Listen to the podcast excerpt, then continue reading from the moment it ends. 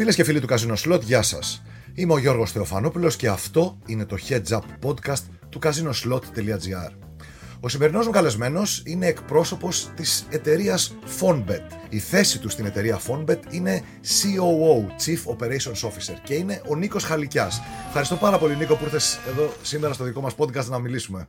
Καλησπέρα Γιώργο, ε, εγώ σας ευχαριστώ για την πρόσκληση. Θα ήθελα να μας πεις λίγα πράγματα να ξεκινήσουμε από αυτήν την άγνωστη για πολλούς λέξη, για άλλους είναι γνωστή, το COO, Chief Operations Officer. Είναι ένας γνωστός τίτλος στις εταιρείες γενικά, τον ακούμε. Τι ακριβώς σημαίνει μέσα στην εταιρεία, όχι ακριβώς τα καθήκοντα της δουλειάς, θα τα πούμε αργότερα, αλλά πού είναι αυτή η θέση, τι είναι; Είναι πολύ εύστοχη η ερώτησή σου και είναι εύλογο ο κόσμος πολλές φορές να αναρωτιέται. Η θέση του Chief Operations Officer ε, είναι κάτι το οποίο ορίζεται νομοθετικά από την Επιτροπή Παιγνίων, η οποία ζητάει από κάθε εταιρεία ε, κάποιους ανθρώπους οι οποίοι εκτελούν αυτό που λέει κρίσιμες λειτουργίες. Η πιο κρίσιμη λειτουργία λοιπόν είναι η εκτέλεση των operations, των day-to-day operations, προκειμένου να διεξάγεται όλος ο στοιχηματισμός και όλη η υπηρεσία προς τους παίχτες ε, όσο πιο άρτια και, σωστά, και σωστή γίνεται. Στην πραγματικότητα, αν το βάλουμε σε ένα οργανόγραμμα ε, η θέση είναι ξεκάθαρα κάτω από τον CEO, CEO και πάνω από όλους τους υπόλοιπους που βρίσκονται στο οργανόγραμμα. Φυσικά η Fonbet δεν λειτουργεί με πεπαλαιωμένα ε, οργανογράμματα ε, τέτοιου τύπου. Είναι μια bottom-up ε, επιχείρηση. Παρ' όλα αυτά, ο ρόλος αυτός ε, οφείλει η κάθε εταιρεία να δηλώσει το πρόσωπο προς την Επιτροπή Παιγνίων, η οποία περνάει και από κρίση το πρόσωπο, βλέπει το βιογραφικό του, βλέπει το ιστορικό του και εγκρίνει ανάλογα. Εγώ έχω την, την τύχη να είμαι ο CEO λοιπόν της Fonbet. Μάλιστα. Πόσα χρόνια είσαι σε αυτή τη θέση και τι άλλη εμπειρία έχεις από το χώρο του online gaming; Έχεις περάσει και από άλλες θέσεις στο χώρο του, του διαδικτυακού στοιχήματος. Ε, η ιστορία μου κρατάει πίσω περίπου 17 χρόνια μετράω φέτος σε, σε, αυτό το, σε αυτό το industry. Ήμουνα από τους ε, πρώτους τρεις-τέσσερις Έλληνες οι οποίοι κάναμε το, το χόμπι μας επάγγελμα ε, και φύγαμε στο εξωτερικό προκειμένου να γίνουμε bookmakers. Η πρώτη λοιπόν ε, δουλειά που έκανα από το 2005 και την οποία υπηρέτησα για 8 χρόνια ήταν να, να γίνω bookmaker ε, στην BWin. Bet and Win λεγόταν τότε. Μάλιστα. Οποία... Να σε διακόψω λίγο για το bookmaker, δεν μπερδεύεται ο κόσμο. Γιατί bookmaker λέμε τις εταιρείες εμείς οι παίχτες. Bookmaker εννοούσες τον άνθρωπο που, φτια... που φροντίζει τις αποδόσεις που βγαίνουν στον πελάτη. Αυτό εννοείς. Είναι το trader υπάρχει, που λένε κάπου. Υπάρχει μια σειρά από terminology ε, πάνω σε αυτό θα ακούσεις για trader, θα ακούσεις για ε, watch compiler. Ε, στην πραγματικότητα αυτό που είσαι, είσαι bookmaker.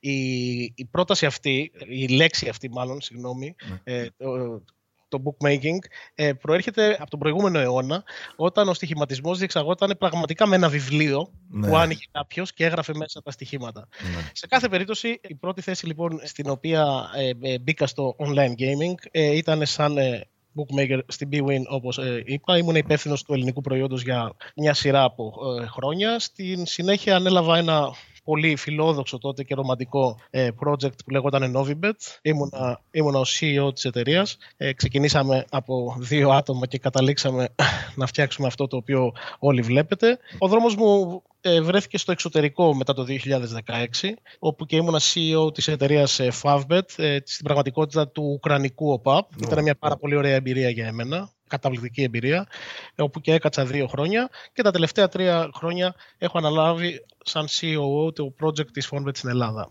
Μάλιστα, πολύ μεγάλη εμπειρία. Αυτό με τη Favbet με ενδιέφερε. Ε, πώς, για πες μας, θες να μας πεις κάτι για την εμπειρία σου εκεί, ήταν πολύ περίεργο. Την πραγματικότητα με συνδέαν ε, δεσμοί επαγγελματικής φιλίας ε, και εκτίμησης από παλαιότερα καθώς πάρα πολλοί άνθρωποι που είχαν αναλάβει ε, σημαντικούς ρόλους στην εταιρεία αυτή ήταν άνθρωποι που είχα εκπαιδεύσει εγώ παλιότερα στην BWIN. Mm. Ε, μου έκανε την τιμή ο ιδιοκτήτης τη εταιρείας και CEO της εταιρείας ο ίδιος ε, για 17 συναπτά 18 έτη ε, να αναλάβω στη θέση του ήταν πάρα πολύ πρωτοποριακό, να το πούμε έτσι, για μια εταιρεία να βάλει έναν ξένο άνθρωπο ο οποίος δεν μιλάει καν τη γλώσσα. Τα καταφέραμε, μπορώ να πω με σιγουριά, βλέποντας τους αριθμούς και τα νούμερα. Και αυτό που θέλω να πω είναι ότι δεν έχουμε κάτι να ζηλέψουμε σε σχέση με άλλους ε, λαούς και με ξένους επαγγελματίες στο χώρο. Οι Έλληνες διαπρέπουν σε αυτό το industry ε, εδώ και 10 χρόνια σίγουρα. Μάλιστα. Πολύ ενδιαφέρον. Μας έχεις μιλήσει ως τώρα λοιπόν για το ρόλο του COO. Από ό,τι κατάλαβα, φροντίζει τις λειτουργίες ουσιαστικά να επιβλέπει τις λειτουργίες, γιατί είναι πάνω από όλα τα τμήματα. Οπότε δεν κάνεις ακριβώς ε, την πρακτική, αλλά επιβλέπεις και αναφέρεσαι στον CEO, στον ε, διευθυντή, στον Chief Executive Officer.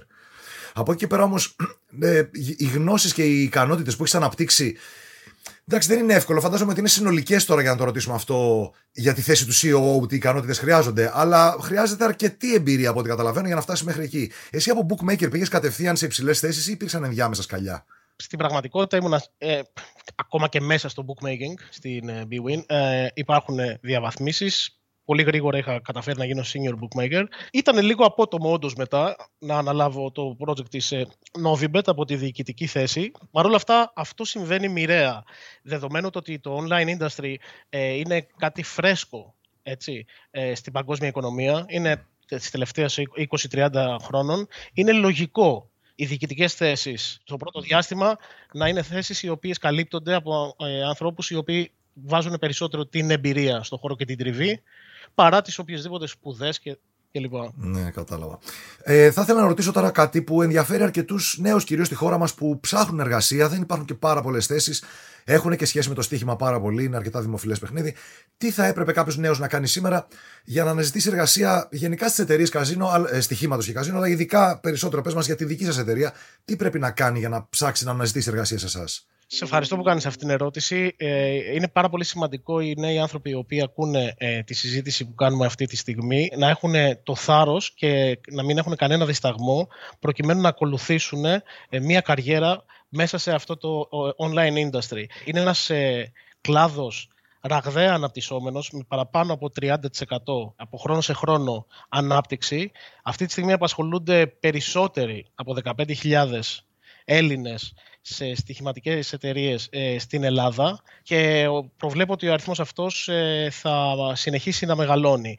Τι χρειάζεται τώρα προκειμένου κάποιος να αναζητήσει την καριέρα του μέσα σε μια τέτοια εταιρεία; Θα το πω πάρα πολύ λιτά ποιο είναι το πρώτο ζητούμενο. Να έχει πάθος με τον αθλητισμό. Όχι με τον στοιχηματισμό απαραίτητα, με τον αθλητισμό. Ο στοιχηματισμός ακολουθεί τον αθλητισμό. Ένας άνθρωπος ο οποίος δεν αγαπάει τα σπορ, βλέπει μόνο την ομάδα του στο ποδόσφαιρο, άντε και στο μπάσκετ, ε, βαριά-βαριά και την εθνική ομάδα που και που, δεν θα μπορέσει να αντέξει. Το, το πρώτο προαπαιτούμενο είναι η αγάπη για τον αθλητισμό, το πάθος, σε οποιαδήποτε θέση και να δουλέψει. Γιατί στην πραγματικότητα αυτή είναι μια, ε, ε, μια βιομηχανία ψυχαγωγίας. Ναι. Και ο τομέας της ψυχαγωγίας είναι ο αθλητισμός. Ο στοιχηματισμός έπεται.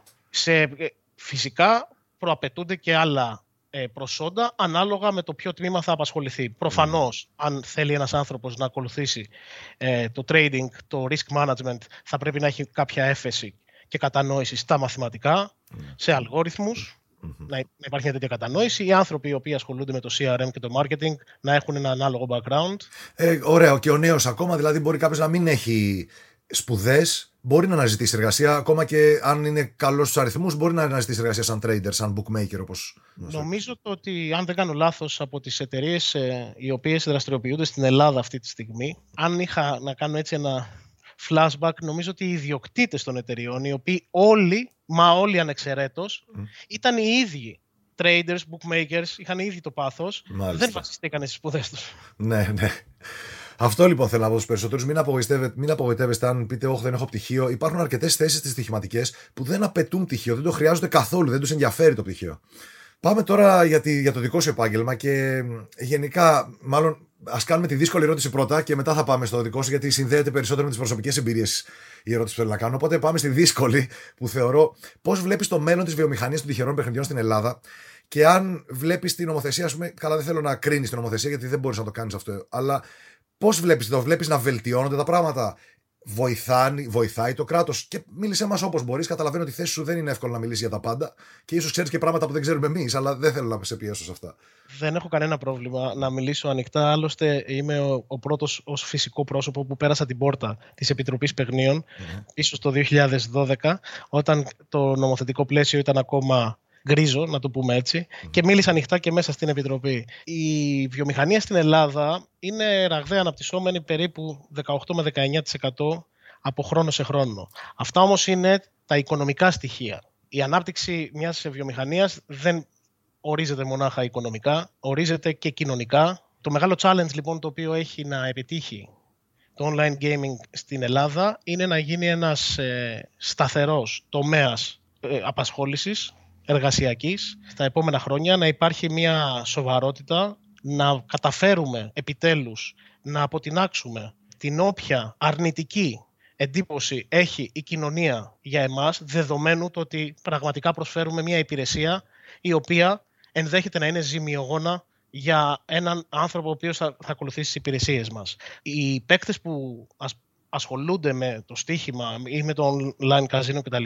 θα πρέπει να αντιλαμβάνονται και οι ίδιοι το παιχνίδι σαν έναν τρόπο διασκέδασης. Όπως πηγαίνουμε στο σινεμά και γνωρίζουμε ότι θα μας κοστίσει 8 ευρώ το εισιτήριο, έτσι κάποιος θα πρέπει να αντιληφθεί και την ψυχαγωγία των τυχερών παιχνίων. Οπότε η βιομηχανία στην Ελλάδα έχει αυτό το challenge να, να πετύχει, να είμαστε όσο πιο υπεύθυνοι γίνεται.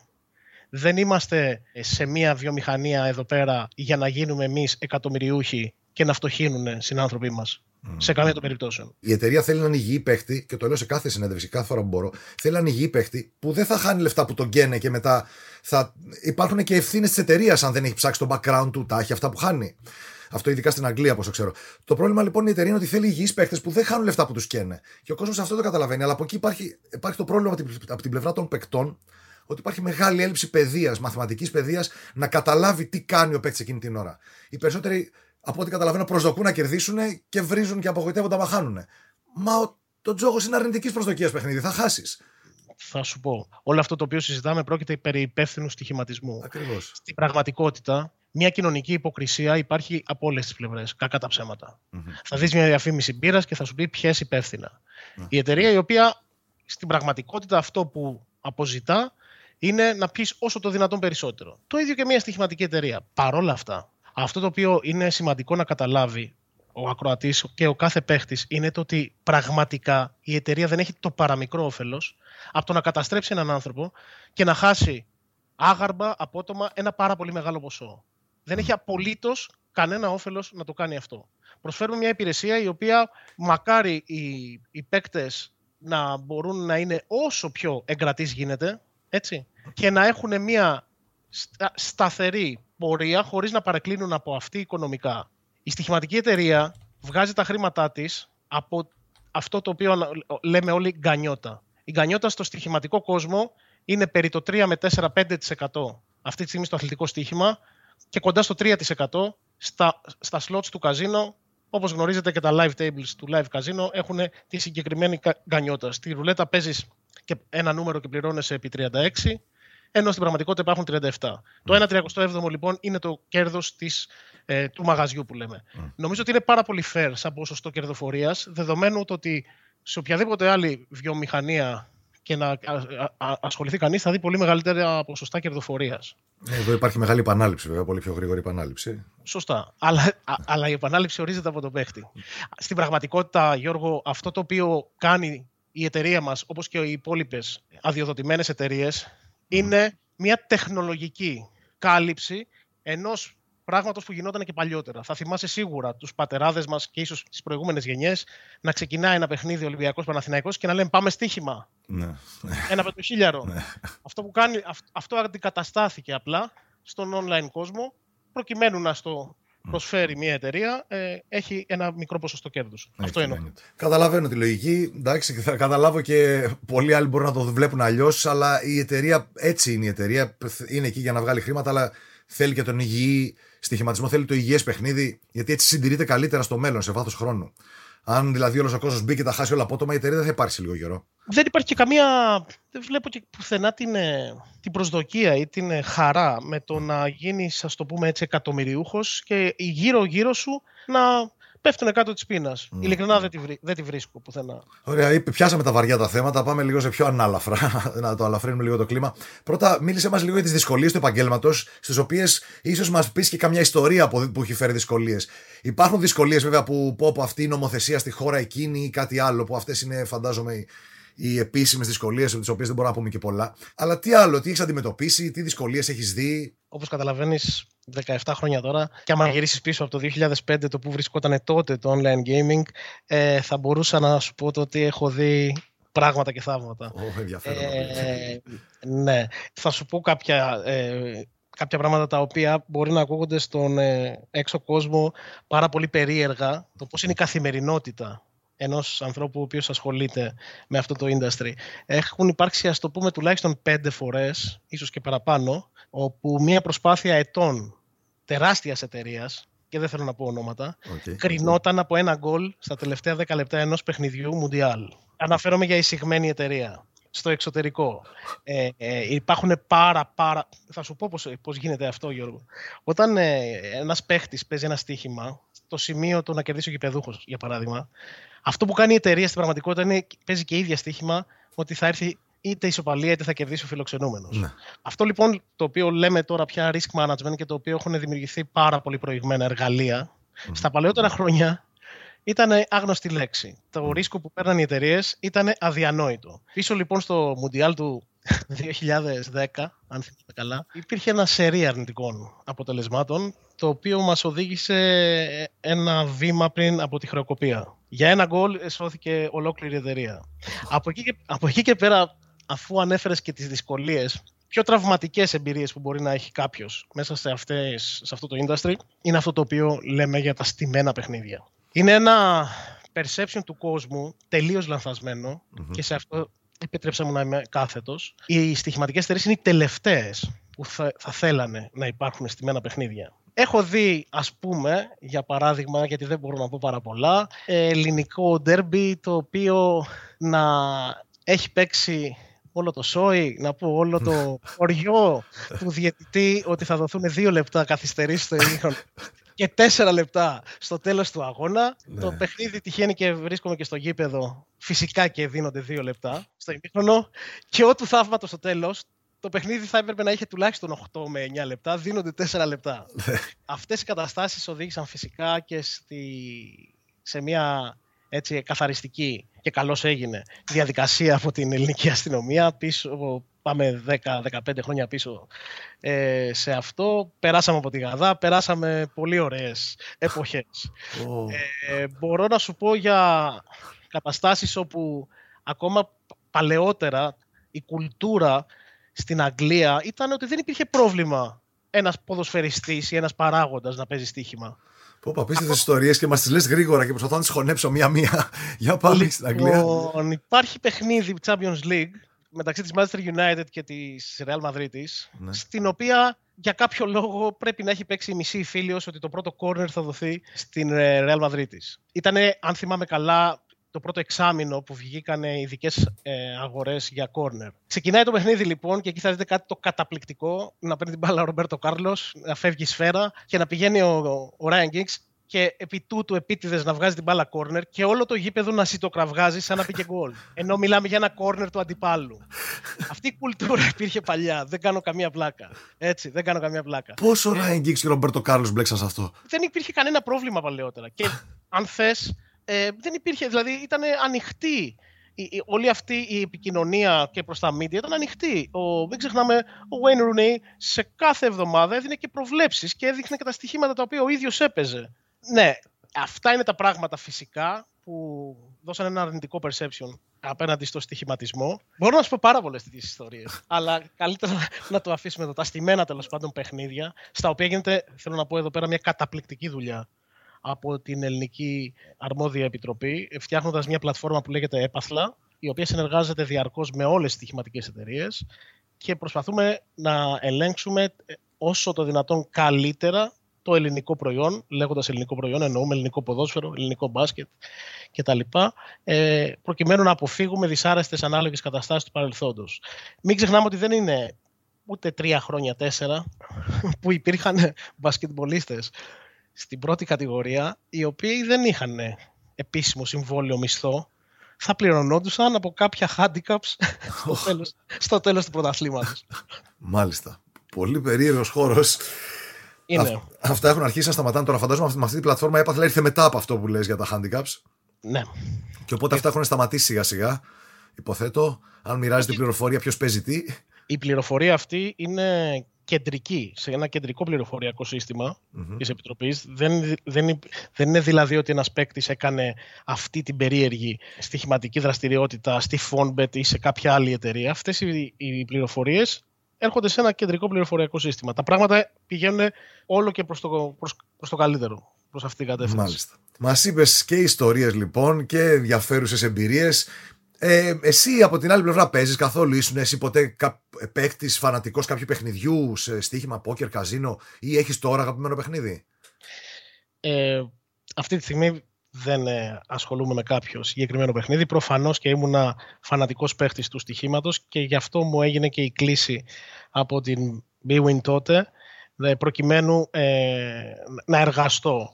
Ε, συνέχισα φυσικά να παίζω μέχρι κάποιο σημείο στο οποίο κατάλαβα το ότι είναι τελείως αντιεπαγγελματικό αυτό που κάνεις για να βγάλεις τα λεφτά σου προς το ζήν, από την άλλη να, γίνεσαι, να γυρνάς και από την πλευρά του παίχτη. Είναι σαν να σε παίχτης έτσι και αλλιώς από τη στιγμή που δουλεύεις σε μια στοιχηματική εταιρεία. Εγώ δηλαδή εν ολίγης παίζω καθημερινά. Να το ναι. πούμε. Ε, έχω περάσει από όλα τα είδη του τζόγου, να το πούμε έτσι. Ε, το πόκερ ποτέ δεν με κέρδισε, αν εννοούμε το Hold'em. Ε, είμαι λιγάκι φανατικός της ε, πατροπαράδοτης παλιάς ελληνικής πόκας. Ε, αυτής της, το καταλαβαίνω ότι ακούγεται ανοησία, αλλά... Όχι, υπάρχουν πολλοί. Χθες μίλαγα πάλι με έναν τέτοιο άνθρωπο και μου λέει ακριβώς το ίδιο. Ναι. Ξέρεις, τι, βαρέθηκα κάποια στιγμή, βαρέθηκα να περιμένω 25 λεπτά να μου έρθει φίλο και να πιάνω δύο άσους και να πηγαίνουν όλοι πάσο. να το πω έτσι. Ναι. είναι ένα mind game έτσι κι αλλιώς από ό,τι έχω καταλάβει. Ε, Φυσικά και έχω περάσει από οποιοδήποτε live table ε, είτε σε καζίνο διαζώσεις είτε online αλλά θα σου έλεγα ότι αυτή τη στιγμή δεν έχω κάποιο αγαπημένο παιχνίδι, όχι. Ωραία. Νομίζω καλύψαμε όλα τα θέματα που είχαμε να καλύψουμε. Δεν ξέρω αν θες να προσθέσεις κάτι για τη Fonbet, για την εταιρεία που είναι στην Ελλάδα. Να πούμε και δύο λόγια για τη Fonbet. Η Fonbet είναι ένας πραγματικός κολοσσός στην παγκόσμια αγορά. Μετράει μια ιστορία από το 1994. Στην πραγματικότητα πρόκειται για τη μεγαλύτερη ρωσική εταιρεία, μία από τις πιο αξιόπιστες πλατφόρμες και αυτό το δείχνει η όλη της πορεία και δεν είναι τυχαίο το ότι στην αρχή του νομοθετικού πλαισίου στην Ελλάδα, το οποίο έγινε introduced το 2021, ήταν μία από τις δύο πρώτες εταιρείες οι οποίες αδειοδοτήθηκαν. Κέρδισε δηλαδή κατευθείαν την εμπιστοσύνη και του ελληνικού κράτους. Είναι μια εταιρεία με πάρα πολύ μεγάλη ιστορία, αλλά με ακόμα μεγαλύτερο μέλλον. Και νομίζω ότι ο Έλληνας παίχτης θα το καταλάβει από την αρχή. Φυσικά είμαστε ένα χρόνο ε, μόνο και προσπαθούμε συνέχεια να βελτιωνόμαστε. Προσπαθούμε συνέχεια να κάνουμε αυτό το οποίο υποσχόμαστε στον Έλληνα παίχτη και θα το πω με μια πρόταση το τι ακριβώς αντιπροσωπεύει η Fonbet. Η Fonbet είναι μια εταιρεία στην οποία επιτρέπεται να κερδίσεις. Και από ό,τι βλέπω έχει και πάρα πολλές στοιχηματικές αγορές. Ένα άλλο καλό της Formbet που έχω δει εγώ είναι ότι έχει πάρα πολλά στοιχήματα, ειδικά στοιχήματα στους αγώνες. Το trading department της ε, Formbet, αν δεν κάνω λάθος, είναι το μεγαλύτερο στον κόσμο σε αριθμό ε, ατόμων. Μιλάμε για περισσότερους από 600 ε, bookmakers και σίγουρα η live προσφορά αγώνων είναι η μεγαλύτερη που πρόκειται να βρεις και σε αυτό είμαι κάθετος σε όλη τη γη. Ε, υπάρχει τεράστιο πάθος για αυτό το πράγμα το οποίο λέγεται ε, bookmaking σε αυτήν την εταιρεία και αυτό ε, φαίνεται από παντού. Ειδικές αγορές θα βρεις πράγματα τα οποία τα κατεβάζει το πιο εφάνταστος νους. Ναι. Γενικά είμαστε και οι ίδιοι, έχουμε τη φιλοσοφία του παίχτη και γι' αυτό συμβαίνει αυτό. Πολύ ωραία εταιρεία. Ευχαριστούμε πάρα πολύ λοιπόν τον Νίκο τον Χαλικιά. Και εγώ στην αρχή μπερδεύτηκα, δεν, δεν κατάλαβα ότι υπάρχει ένα γιώτα ανάμεσα στο Λάμδα και το Κάπα. Είναι σύνηθε στο Χαλκιά στην Ελλάδα. Νίκος Χαλκιάς, λοιπόν, COO της Fonbet.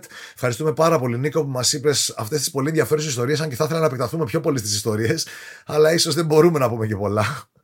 Ναι, ίσως σε μια άλλη ε, συζήτηση μπορούμε να πούμε περισσότερα. Ναι, να δούμε στο μέλλον μήπως εξελιχθεί και έχουμε και δεύτερο και συνέχεια σε αυτό το podcast. Λοιπόν, ευχαριστούμε Νίκο. Να σε καλά που ήρθες αυτό και μας ε, ενημέρωσες για όλα αυτά τα πράγματα, τα πολύ ενδιαφέροντα. Εγώ ευχαριστώ. Να είστε καλά. Και φίλες και φίλοι του Casino Slot, ε, αυτό που έχω να σας ζητήσω, άμα ακούτε από το Spotify, να βαθμολογήσετε το κανάλι μας στο Spotify, μας βοηθάει πολύ. Ή άμα ακούτε από το YouTube και εκεί ένα like, ένα σχόλιο, μας βοηθάνε και αυτά. Subscribe φυσικά. Φίλες και φίλοι του Casino Slot, αυτό ήταν και το σημερινό Heads Up Podcast με τον COO της Fonbet Νίκο Χαλικιά. Ευχαριστούμε πάρα πολύ για τον χρόνο σας. Να είστε καλά. Γεια σας.